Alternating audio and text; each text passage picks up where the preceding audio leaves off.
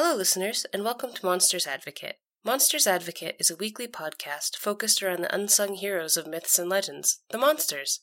We'll take a look at some monster centric myths and legends, some not so ancient cryptids, and everything in between, and try to sort out possible origin species, biological impetus for why they do what they do, and why we love to hear about them. So, first off, I'd like to say sorry about the impromptu hiatus last week. During the holidays, it's always fun to fly back and see family, but with all the fun, I didn't have time to write an episode. So, so sorry about that. I'll try not to make it a regular thing, and next time I'll give you more of a heads up. Hopefully, this week we can make up for it, though, because I've got a spicy one for you. That's right, this episode is all about salamanders and newts, and we've got some crazy stories about these little amphibians. Let's take a look at how to poison a whole village, witch slang, salamander wool cloaks, and a Celtic fairy newt that just wants to share your meals with you.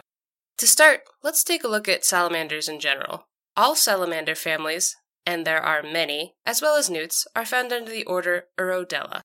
Under this order, newts and true salamanders belong to the family Salamandridae, which is distinguished from other salamanders due to the lack of rib or costal grooves along the sides of their body and rough skin. This is the family we'll be mostly focused on today. Members of this family are usually brightly patterned to advertise poison and have well developed limbs with four toes on the front limbs and usually five toes on the back limbs. That last part may seem trivial, but with so many species that look alike or similar enough, toe counting is actually an important marker for species identification, which makes things tricky when a salamander loses a limb or two. Not to worry though, salamanders, uniquely among vertebrates, can actually regenerate lost limbs. So maybe just wait a few days and come back, amateur herpetologist. Also, Please don't try the limb regenerating thing for yourself. And no taking eyes from poor newts either, because not only will those not grow back, but it turns out that that's not even a real spell component. That's right, the famous Eye of Newt, popularized as an ingredient in a witch's brew in Shakespeare's Macbeth, is probably just cool witch slang for mustard seeds. Turns out that someone with a really cool degree discovered that Eye of Newt, Toe of Frog, Wool of Bat, and Tongue of Dog are ancient shorthand for the plants mustard seed, buttercup, holly leaves, and the herb hound's tongue. Witches gave these plants these gruesome nicknames to protect the secrets of their craft, which is important if you're the town's only witch slash natural healer and you want to keep it that way. Apparently, in black magic, Eye of Newt is used for casting spells of strife, confusion, discord, and disruption. But luckily, not on newts. Now that we've established that no newts have been harmed, let's go back to the generic term salamander. Salamanders and newts look very alike to the common observer, and in classic accounts are almost always lumped under the generic term salamander, with the exception of aquatic newts being referred to as tritones after the mythical Triton. One of the earliest surviving accounts of a salamander is from Pliny the Elder, who remarks that the salamander is an animal like a lizard in shape, with a body starred all over, it never comes out except during heavy showers and disappears the moment the weather becomes clear. This description is incredible because it's an accurate description that could fit either the golden alpine salamander or a subspecies of the fire salamander and alludes to two important facts about salamanders. They aren't lizards, and they seek moisture. Let's not be too quick to give old Pliny too much credit, because after that, the wheels come off the train. Pliny then proceeds to say that salamanders can extinguish fire with the coldness of their bodies. Even though in a later book of this same work he seems skeptical of this claim, he still writes it down, and people run with it, as we will see soon. He also describes that salamanders have poisonous properties, which is true. Fire salamanders and alpine salamanders do excrete milky, toxic, physiologically active substances when threatened. But this also gets run with, and later accounts in the 12th century describe a single salamander as being so toxic that, by twining around a tree, it could poison the fruit and so kill any who ate them, and by falling into a well, could slay all who drank from it. Now, the problem with the above claim is it's hard to shake an idea that has a kernel of truth. Like I said, many members of the Salamandridae family do produce toxins that can be harmful and sometimes fatal if ingested.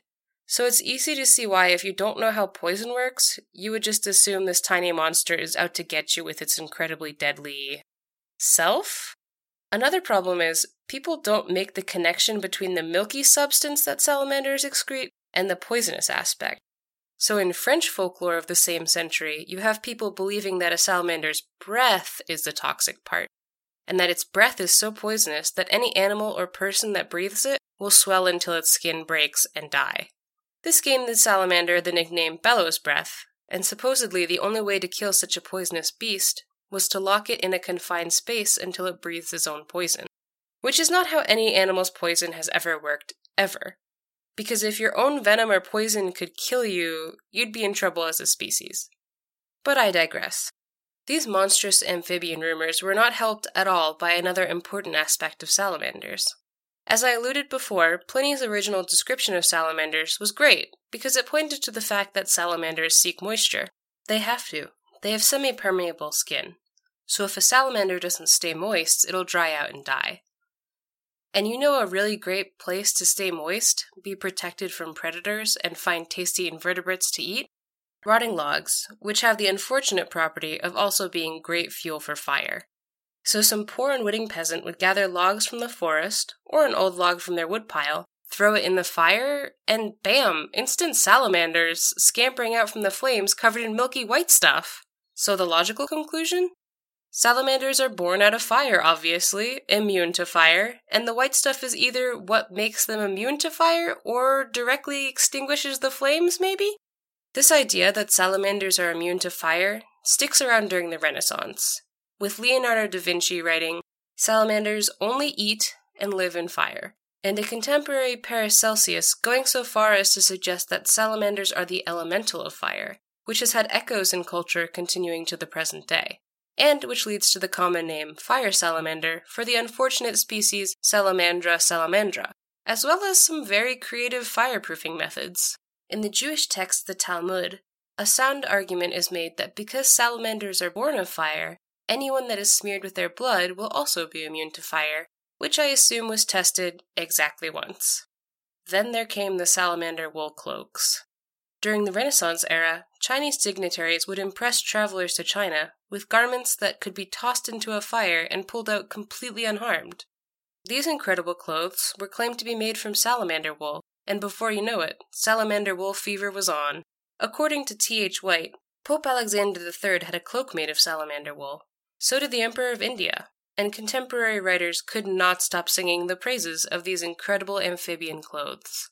An author in 1688 wrote, I have several times put salamander hair in the fire, and made it red hot, and after taking it out, which being cold, yet remained perfect wool.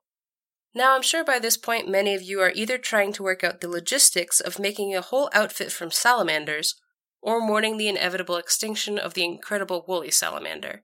But don't worry, I have good news for you. Turns out the clothes were made from asbestos, which is great news for our little slimy friends, and not so great news for the people who are walking around decked out in asbestos.